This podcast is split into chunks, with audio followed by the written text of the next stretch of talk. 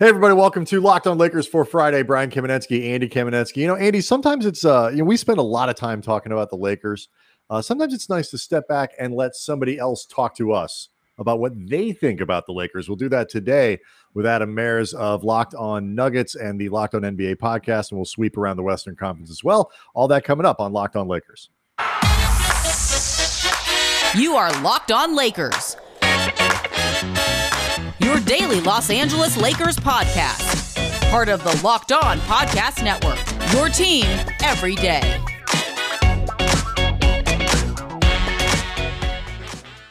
Before we get going here, I want to let you know that Fridays on Lock on the Locked On N B A podcast, Nick Angstad of Locked On Mavericks and Adam Mares of Locked On Nuggets, they power rank the week that was in the N B A. Follow the Locked On N B A podcast today wherever you get your podcasts. And here to promote that very Locked On N B A podcast, please say Nick. Please say Nick. No, it is Adam. Uh, but Damn this it. is like this is like an episode of Kimmel. We're basically having you on to promote Friday's podcast. Adam, thanks so much for coming on. We appreciate it. It is. It's like a little press junket here, and uh, yeah, I got to promote the show. I also laugh. You, you guys said uh, you you talk about the Lakers, so you have somebody else here to talk about them. I, I'm I'm a notorious Laker hater, so I, I'm only inviting, I guess, the ire of your audience to to talk about the Lakers today. Well, it's yeah. they, it's been a few days since they've had someone to direct their ire towards, uh, and we we we'd rather it going to other people than us. So, right, right. Um, you know, welcome. Uh, The, the origin of this show, a lot of people thought, was hosted by a Laker hater. So you're nothing. There you go.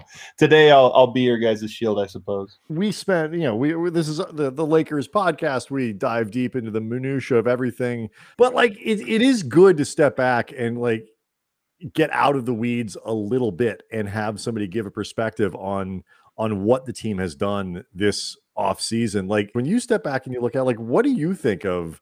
You know, we'll start with just the Westbrook thing. Like, what, what how do you, how well do you think that works? Uh, were you a Laker fan as opposed to a hater? Would you be excited about this? It's interesting. Um, you, I got to tip my hat to the Lakers for doing something this offseason, because it looks like so many teams didn't. A lot of teams just kind of thought, I, I, it seems a lot of teams thought last year was a weird year. Let's everybody run it back and, and see what happens. The Lakers, the one team out West that really made a shakeup.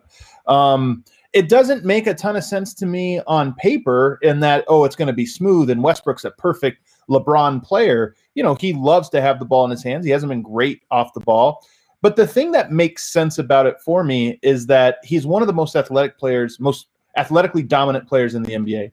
Anthony Davis, one of the most athletically dominant players in the N B A. LeBron James, one of the most athletically dominant players of all time. So you have three guys that are just mismatches on almost every single team athletically, whether they fit or not, I don't know. But to me, they're going to be a team that probably looks clunky at parts, but probably goes on a lot of twenty to three runs just because they overwhelm teams and, and get out to big leads. So to me, I'm so curious to see how, how it'll work out, but I do think that they're going to have these overwhelming stretches. Yeah, that actually leads well to what I wanted to ask, and something Brian and I talked about on Thursday's podcast. Like, I agree with you. There are obviously a lot of questions that need to be answered in terms of the fit with these guys, but I feel like if they do manage to figure this out, and there's no guarantee they will, like, the upside for it could be exceptionally high. Because I, I feel like definitionally, if you make that work, it's only because it really works. Like, I, how how high, I guess, do you think the potential upside is there, or like the ceiling for sure. Figuring it out with those three? I mean, the ceiling is a championship, but no question about it. And I, obviously, that's the expectation this year. I think they're the favorites out West in Vegas. They should be probably slight, in my opinion, slight favorites relative to a very deep field. Um, but yeah, the ceiling is it works really well. People, I, I don't know how much people remember this. two thousand eleven, the Miami Heat were a clunky team. Those pieces didn't actually fit the way everybody expected and this or that. And there were pockets where it did. And there was Wade slashing, LeBron dry, everything. It just, they were coming in waves. But there was a lot of, okay, I'm not sp- sure what I'm supposed to be doing here. And I'm, I'd be more comfortable if you kind of just got out of my way instead. And I think the Lakers will look a lot like that, where there's just those those hot and cold starts. A lot of it is going to be about, do the guys, the others that they place around those guys, do they knock down shots? Uh, Wayne Ellington, Kendrick Nunn even, um, even Westbrook a little bit, Kent Bazemore. those are the guys that, do they have really hot shooting years? And if they do, that's when the Lakers, I think, are going to go on some of these massive runs. If they don't, there's going to be games where you look at them and go, they're down twenty to the Kings. What's going on here? Why is this team? Right. It'll be, it'll be, it'll be because everybody's standing two feet around the lane, right, and they're two for nineteen from three point range.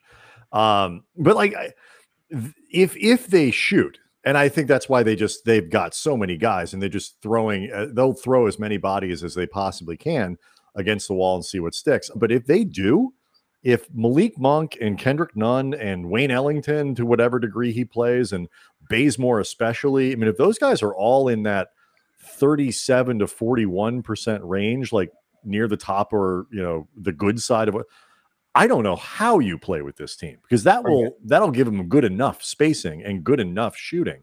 I just don't know if you can rely on that. I also wonder how much the Lakers will care about. I, I don't think you can rely on it for eighty-two games. The, I think the Lakers will be a hot and cold team that will go through stretches where they look like uh, the ninety-six Bulls, and they'll go through stretches where they look like the opposite of that.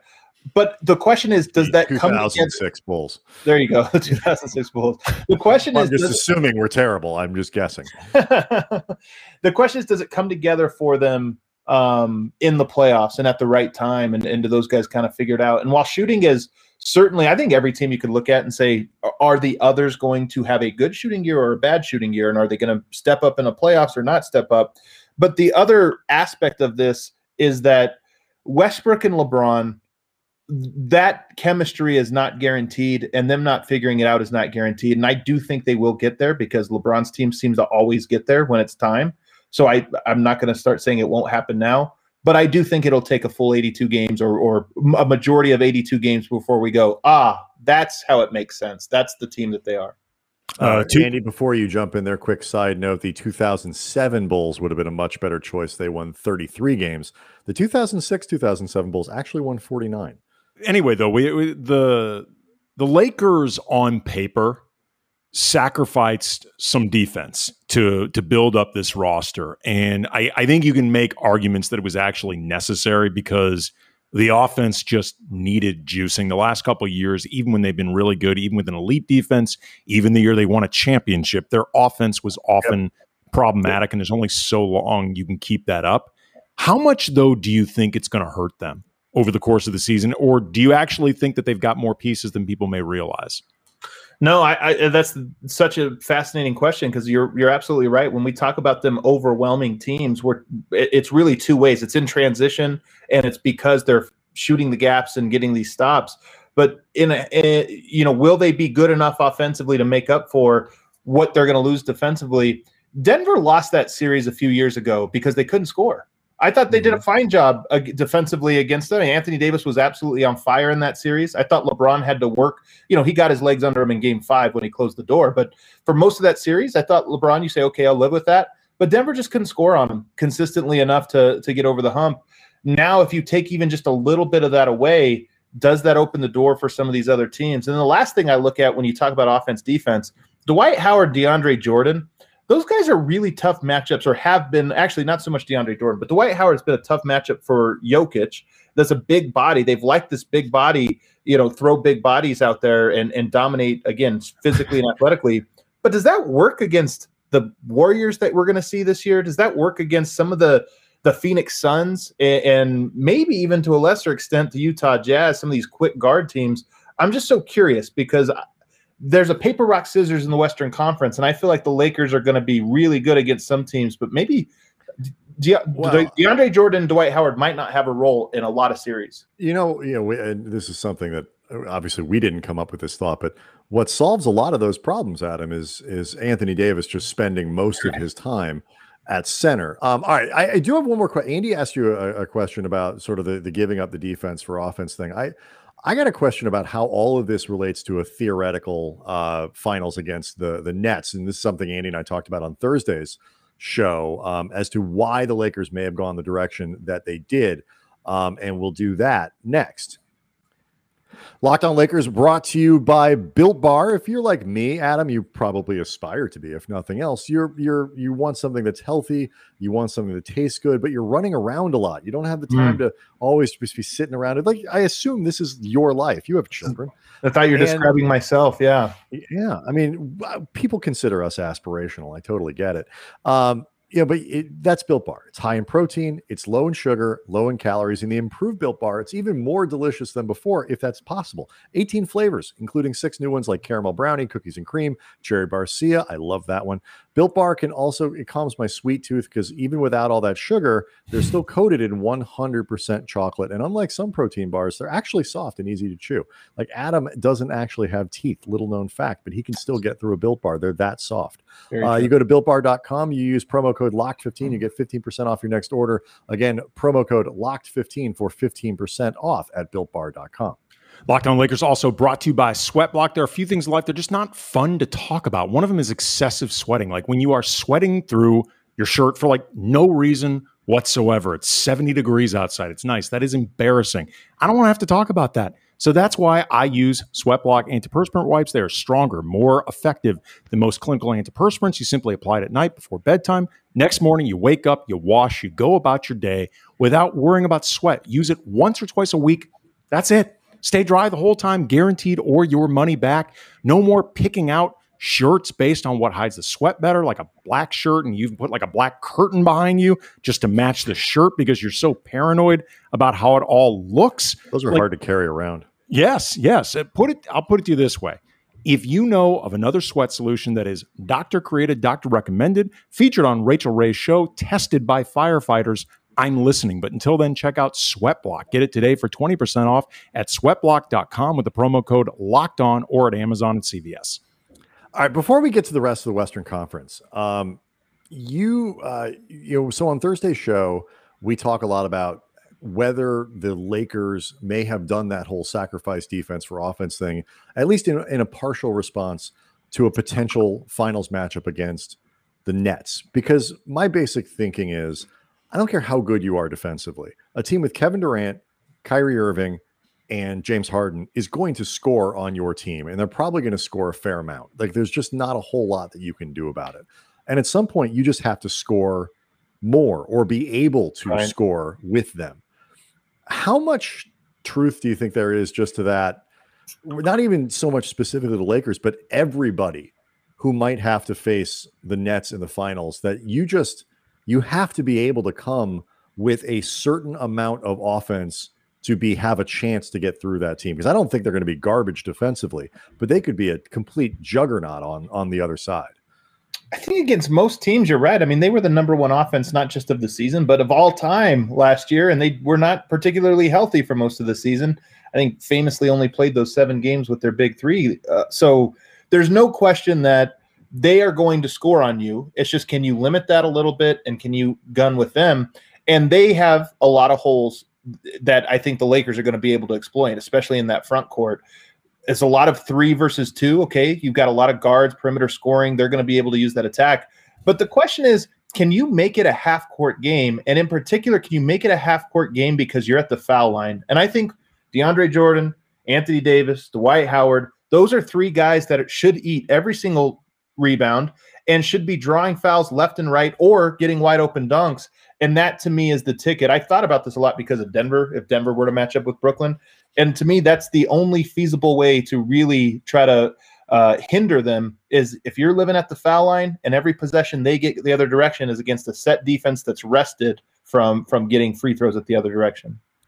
Yeah, I, I mean, as much as Dwight and DeAndre, who you just mentioned, have those issues of their own at the free throw line, getting another team into foul trouble, right. if you can't, even if you can't capitalize on it with points, you're still putting them at a disadvantage. So, I mean, I... I What I think is going to be really interesting to watch is we're really talking about putting extreme pressure on, you know, an opponent, in this case, Lakers versus Nets, but doing it in totally opposite ways and seeing like what has to give first, if anything, and, you know, if you can actually make two keep up with three, you know what right. I mean? Like with, with the actual math, like if, if both teams are doing what they want to do, reasonably well. If you're the Lakers, can you, can you still keep that kind of pace?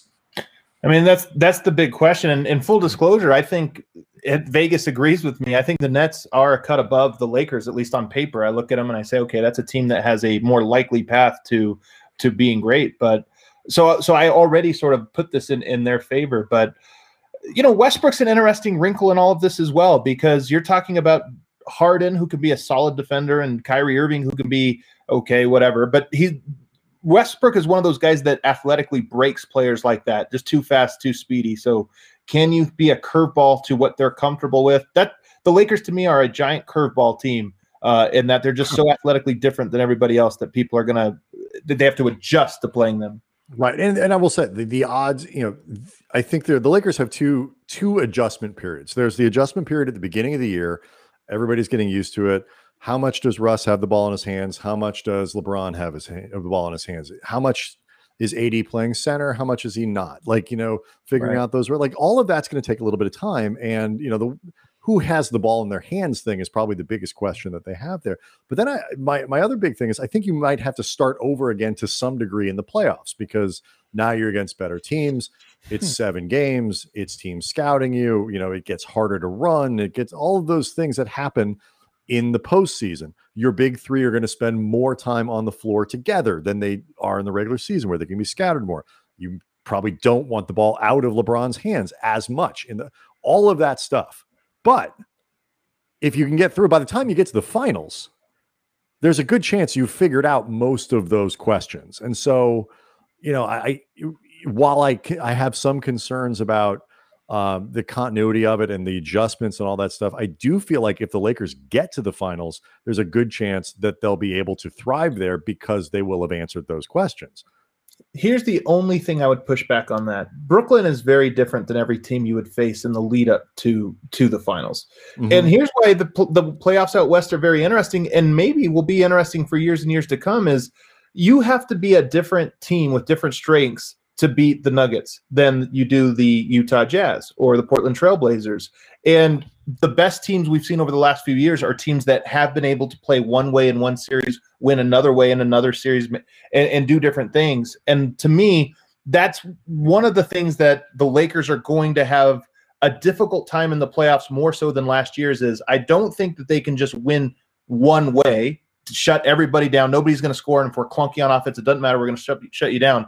Instead, I think they are going to have to find a solution to the first round, find a solution to the second round, find mm-hmm. a solution to the third. And then when you get to, if it is Brooklyn, find a solution for them. And by the way, it's not just them. I think that's every team. But I think it is also the Lakers this year, where it wasn't in years past. I, I am, Andy, curious how versatile they're going to ultimately look, because Westbrook as a third guy is not, it's like, I've seen some Lakers fans talk about, like, you know, but yeah, like if you want versatility, you could put Kendrick Nunn in with Bazemore in the final four. I'm like, stop, stop. Any any lineup that does not include Russell Westbrook right. in with Anthony Davis and LeBron James is not a realistic thing. That is, they're not going to bench Russell Westbrook in in fourth quarters of playoff games. So I. I, I can see different ways that they can score in different ways. And again, the shooting becomes incredibly important. But Andy, how how versatile offensively do you think this team ultimately can be? I think that's a really interesting question. I mean, I think in some ways it comes down to how are you defining Russell Westbrook as a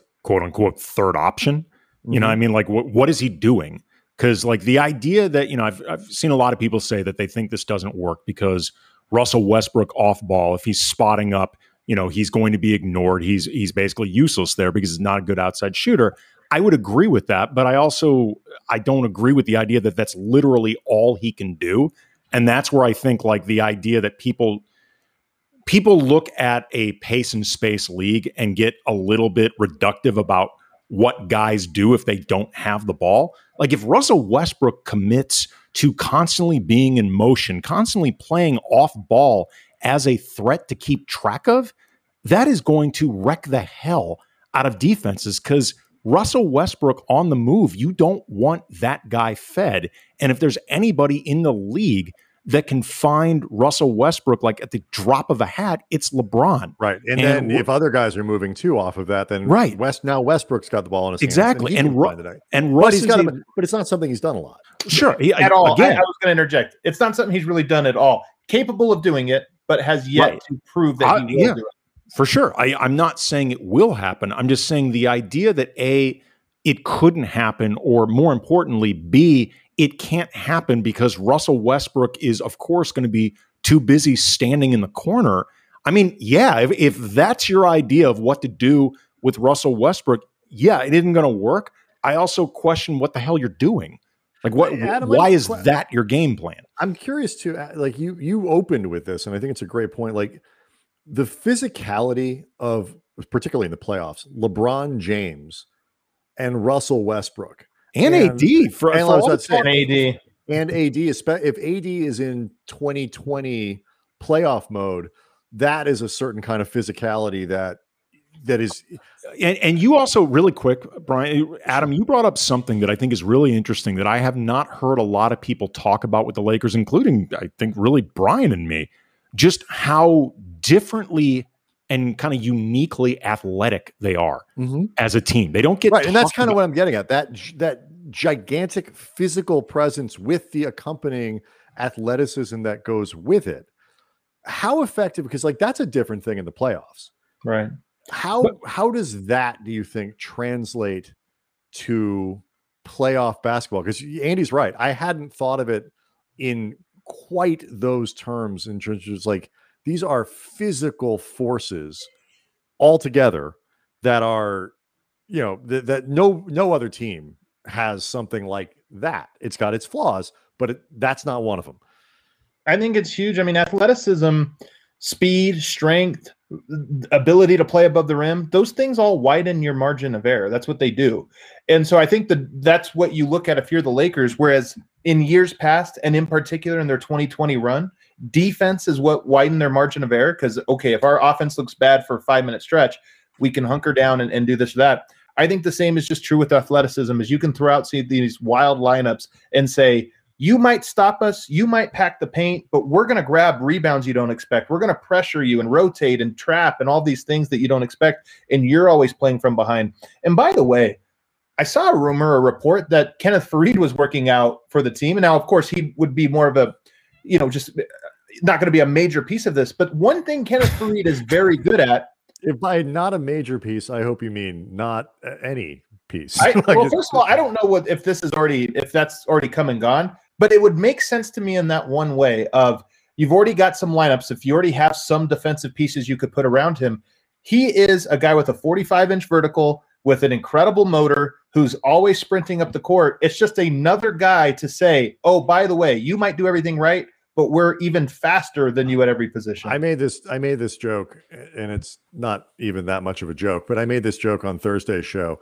If you're really interested in signing Kenneth Faried for this the skill set, don't actually get Kenneth Faried. Go find somebody else who does those things. They're like, I'm surprised. You just, you just uh, don't need he's a he's an undersized center who can't play away from the basket. Like you go down, you'll get He may, he's he is DeAndre Jordan-esque shooting stats in terms of his range. Right, he was right, a right. bad defender when he was good.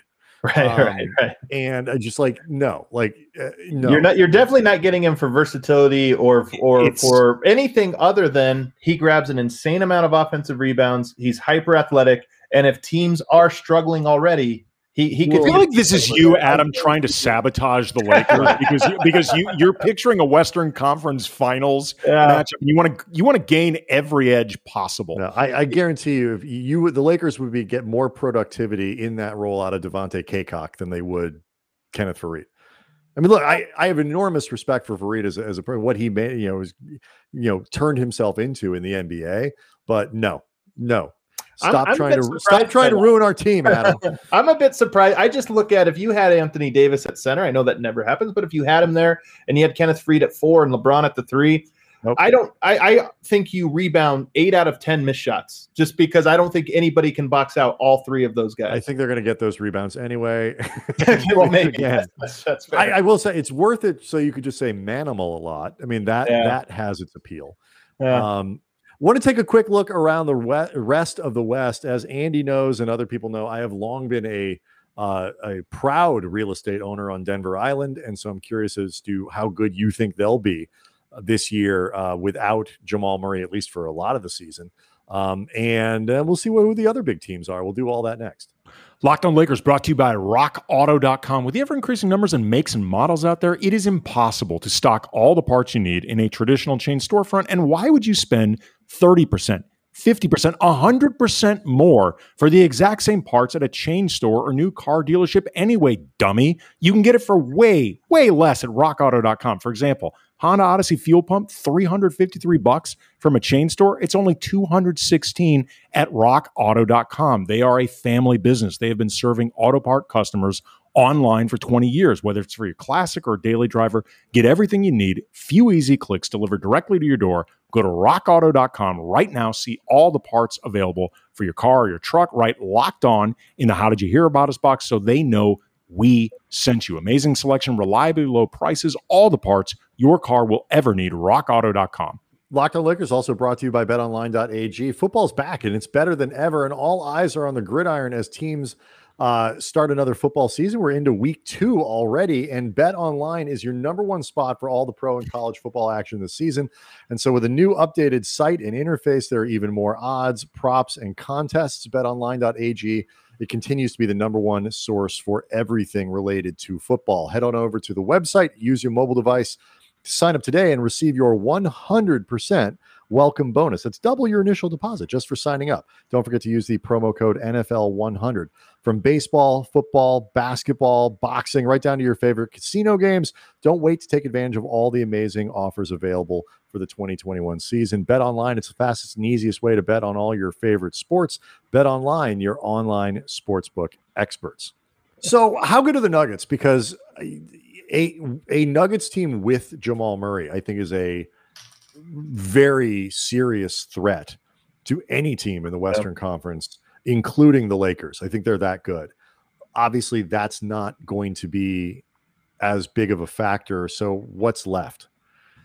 Yeah, I, what's left is, I, I think, a very good regular season team. I, I do think a lot of people will look at the sweep to the Suns. You know, obviously, without Jamal Murray, as the Nuggets will be for the majority of this season, they were also without Will Barton and P J Dozier. So they were missing three of their four top guards. Their starting guards in that were a five nine rookie and, and Austin Rivers, who they picked up a week before the playoffs began. So I think throw that out the window. You bring back P J Dozier and Will Barton, two guys who have been with the team for quite a while and have that chemistry and the pick and roll, know their role, know where they belong.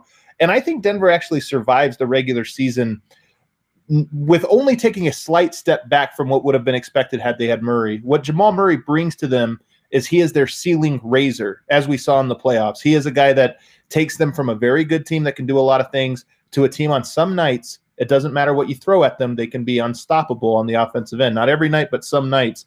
And the question surrounding their entire season is, I think they are probably a top four team out West. When Murray comes back, are they a team that's going to actually push the contenders and, and maybe be a contender themselves? Nobody knows the answer to that. It's all about how quickly he bounces back. Yeah, I was about to say, is the is the expectation that he is going to, because like with the Clippers, the expectation is that Kawhi probably won't. Right. Um, is the expectation that Jamal Murray is going to play at some point? Oh, absolutely. So he is expected to re- return late February, early March. And that gives you, it's not a long runway. And especially for a guy that will effectively have missed ten months, you know, that not eleven months, that will be six weeks of runway is, is more or less what I expect. Five or six weeks to get ready for the playoffs, reintegrate to a team that probably has evolved over that time. I mean, Michael Porter goes from being a third wheel off ball guy to what I expect to be a much more on-ball player, give him the ball, clear out. So they're going to have a different identity, and how quickly can they sort of merge that, and how good does Jamal Murray look? I really don't think anybody knows the answer to that, although I think history tells us Jamal Murray will probably be the B version of himself even into the playoffs next year.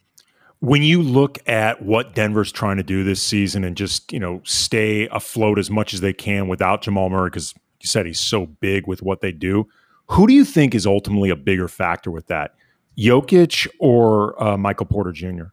With them staying afloat? Yeah, because I, oh. I could see I could see an argument either. I mean, Jokic is obviously the better player, Right. But I could see an argument in terms of how how much they could stay afloat towards like the, Porter. The new ceiling really being sure. dependent yeah, on, exactly. on Porter. That's how I would put it. I think Jokic is one of, if I don't want to say the best, LeBron's pretty good at this, but Jokic is very close at being the best floor raiser in the N B A. You're just, when you have him out there, you're going to be a good team that can do a lot of different things and just pretty hard to stop. My, Jamal Murray was that ceiling raiser, and I think Michael Porter this year will be that same thing where Jokic might be good enough to, to help beat all of the non-playoff teams almost any given night, no matter who you put around him. But you're going to need Michael Porter to score and have these pockets and, and command these double teams and this or that to where they can really become dynamic. But don't forget, you know, Aaron Gordon joined the team last year and wasn't really integrated to the offense. I'm curious to see if he's just a fill-in guy or if they run more things through him this year. Uh, Will Barton played injured for the second half of the season, yeah. but had the best season. The first half was one of the best stretches he had played in his career. Um, so I'm curious to see from him. Uh, and then P J Dozier, as I mentioned, I know a lot of people are, are going to say, "Who who's this guy?" He really looked great. In fact, we published a stat on D N V R earlier this week. I think the Nuggets were twelve and one down the stretch with him playing twenty-five minutes or more uh, wow. in, in the rotation. Great length, great defender. And to, personally, I think alongside Jokic, a guard that can run pick and roll and can defend at an elite level, that's actually a really important ingredient. And it it, it proved right when Murray went down and he stepped up. Well, I will say this. I hope Murray comes back, and I hope this other stuff pans out, because one of my my only bits of sadness about what I think will be a really fun N B A season is that the Western Conference starts off diminished. If Kawhi were healthy, if Jamal Murray were healthy, right. the, the West would be bananas. Right now, it's got, I think, one, you know, probably elite, elite team in the Lakers. And then a couple, you know, Utah, maybe they, this is the year they break through. Phoenix obviously should get, I think, a little bit better uh, just from natural growth uh, to this year. And then after that, it's like, mm, you know, Denver, maybe, uh, you know, Dallas, maybe. Like there's a lot of maybe there. But if all of those dudes were healthy, it would be insane. Um, so I hope it pans out, because I think just be a lot more fun. Our mutual boss, David Locke, brought this stat to my to, to my attention this week. There have been four it's different. It's a great stat. It's a great best go. stat ever. Phenomenal. What a suck up! What a suck up! Now, so four different teams have won the the finals over the last four years. There's been four different teams. That hasn't happened since nineteen seventy-nine. So we've actually gone forty years where we have never gone four different years. And and I just wonder if we are now in that era. So you said the West would have been. I think the West actually still is. You're right that there would have been a few more teams. But I actually still think the West is pretty wide open, and I'm not sure there's anybody that has a strong foothold as as the league. I think if the Lakers pan out, there's nobody who who can run with that level of talent. Mm. If they don't, or if they're a little banged up or whatever, then I agree with you. I think it's much more wide open. But either way, you lose a team. The Clippers are not going to win the Western Conference without Kawhi Leonard. I mean, right, I, right. regardless of what happens, um, Denver I think has a chance. I really like that. It's It's just not as good as it could have been. You know what I'm saying? It's just it, there's something that's going to be a little bit diminished because two of the best potential teams are banged up before it even starts. That's all I'm getting. I'm not saying it's over uh, or that, you know, you just send the Lakers to the finals, although the N B A probably will. Um, I'm just saying I, I that's it makes me a little sad. I get a little sad. Um, I want to ask you, Adam, about two teams that I, I've seen a general consensus higher on than me personally, and something Brian and I have talked about on the shows before, but I, I want to get your take on it. Dallas and Golden State are two teams that, you know, for a variety of reasons that I think are fairly self-evident, particularly with Golden State. Like a lot of this hinges on Klay. Sure. But if you agree with the optimism, where do you see it with both of those teams, particularly Dallas? Because they're they're the one that I have the hardest time trying to figure out where people think they're going to get better from beyond, I guess, Luka just getting better, which could happen. But like Brian and I covered the two thousand six Lakers, the year Kobe averaged like thirty-five and in retrospect should have won M V P. I don't know if he could have played really realistically any better than that. He couldn't get him out of the first round. Well, Luka's a little bit of a different player in in that regard. Um, Lakers fans are really going to be like paying close attention to what I say here. What he's saying is better. Your sentence, yeah. Adam. Luka, I think, is more. Tread a, lightly, my friend. I, I would be less surprised of Luka carrying a really bad roster just by virtue of the way the style works out and in this or that. Um, but that being said, I don't think Dallas. I'm with you. I'm pessimistic about Dallas. I don't understand it this year. Right. I think you've got the coaching factor that could be a disaster. I think you've already got tension between Luka and Porzingis that, you know, at the end of the last year, you thought, man, Porzingis might is probably going to get traded, this or that. But I don't trust Porzingis, period. Of course. Of course. You shouldn't trust him. We have years of evidence that you should not trust him. Not just his health, but also his on-court play, his mental toughness, yeah. his, uh, his don't willingness give him your wallet. To do I mean – Yeah, don't yeah, leave exactly. your girlfriend. He's just untrustworthy. So I'm with you, but I am I am absolutely not with you on the Golden State Warriors. I mean, they they do have, you know, the injury thing, the Klay thing is a huge, you know, question mark. But to me, that is a team that I think is primed to to be back in the fold. Maybe not as a top three seed or or this or that, but I think that they're going to be a team that looks has pockets where they look like the team we remember. How good, though, does Klay need to be to make that happen, though? Just because, like, asking it's two injuries, it's ask, a lot. But also, too, asking Steph to replicate what he did last year or even be better. Like, I'm not saying it can't be done because the guy's incredible, but that is a big ask. I think we'll see that again, personally. I just, these guys have seemed to really, as time has gone on, Lillard, the same thing. These guys have really figured out this. Think about how novel it was in two thousand fifteen, some of the shots Steph takes, and now it's like, hey, this is routine. I do this every time. This is my shot. I'm comfortable taking it. I think Steph is the guy that he'll he'll continue to be that. And you're right about Klay. I mean, we can't expect him, especially defensively, to be what we remember from, from the glory days. But there's a weird thing that happens in basketball psychology where if you're on the court and you see Klay Thompson running off of a screen towards the yeah. corner, you don't think, oh, this is a guy coming off of two years of injury and he's shooting thirty-six percent. You think that's Klay Thompson. Everybody, everybody go. And I think I think that's where he'll have a huge impact. If you can tell me Klay is going to be good, not peak Klay, but just good Klay, and um, they get some help from some of their young players, which they did not get really last year in any meaningful right. way, and that Otto Porter stays healthy.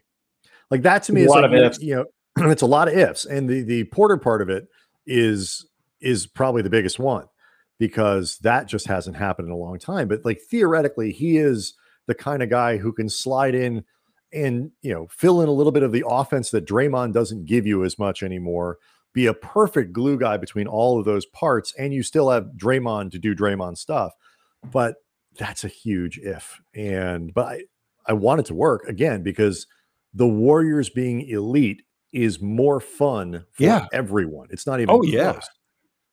Here's the thing, though.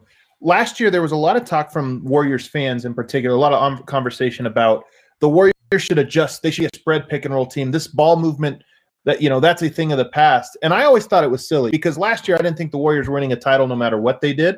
And I think they had – it was a growing pain year where you had to get a lot of the guys through it so that they could learn this is our system. And I think that you're going to see – Juan Toscano Anderson and Damian Lee, uh, and some of the guys around the you bring back even Iguodala. I think you're going to have guys that now have been through it, Jordan Poole, who say, okay, this isn't new to me. Now I know how this works. And now you bring back a Klay, and I think you have more guys capable of playing their, their best style of basketball, and we'll see a return to that, at least in some part.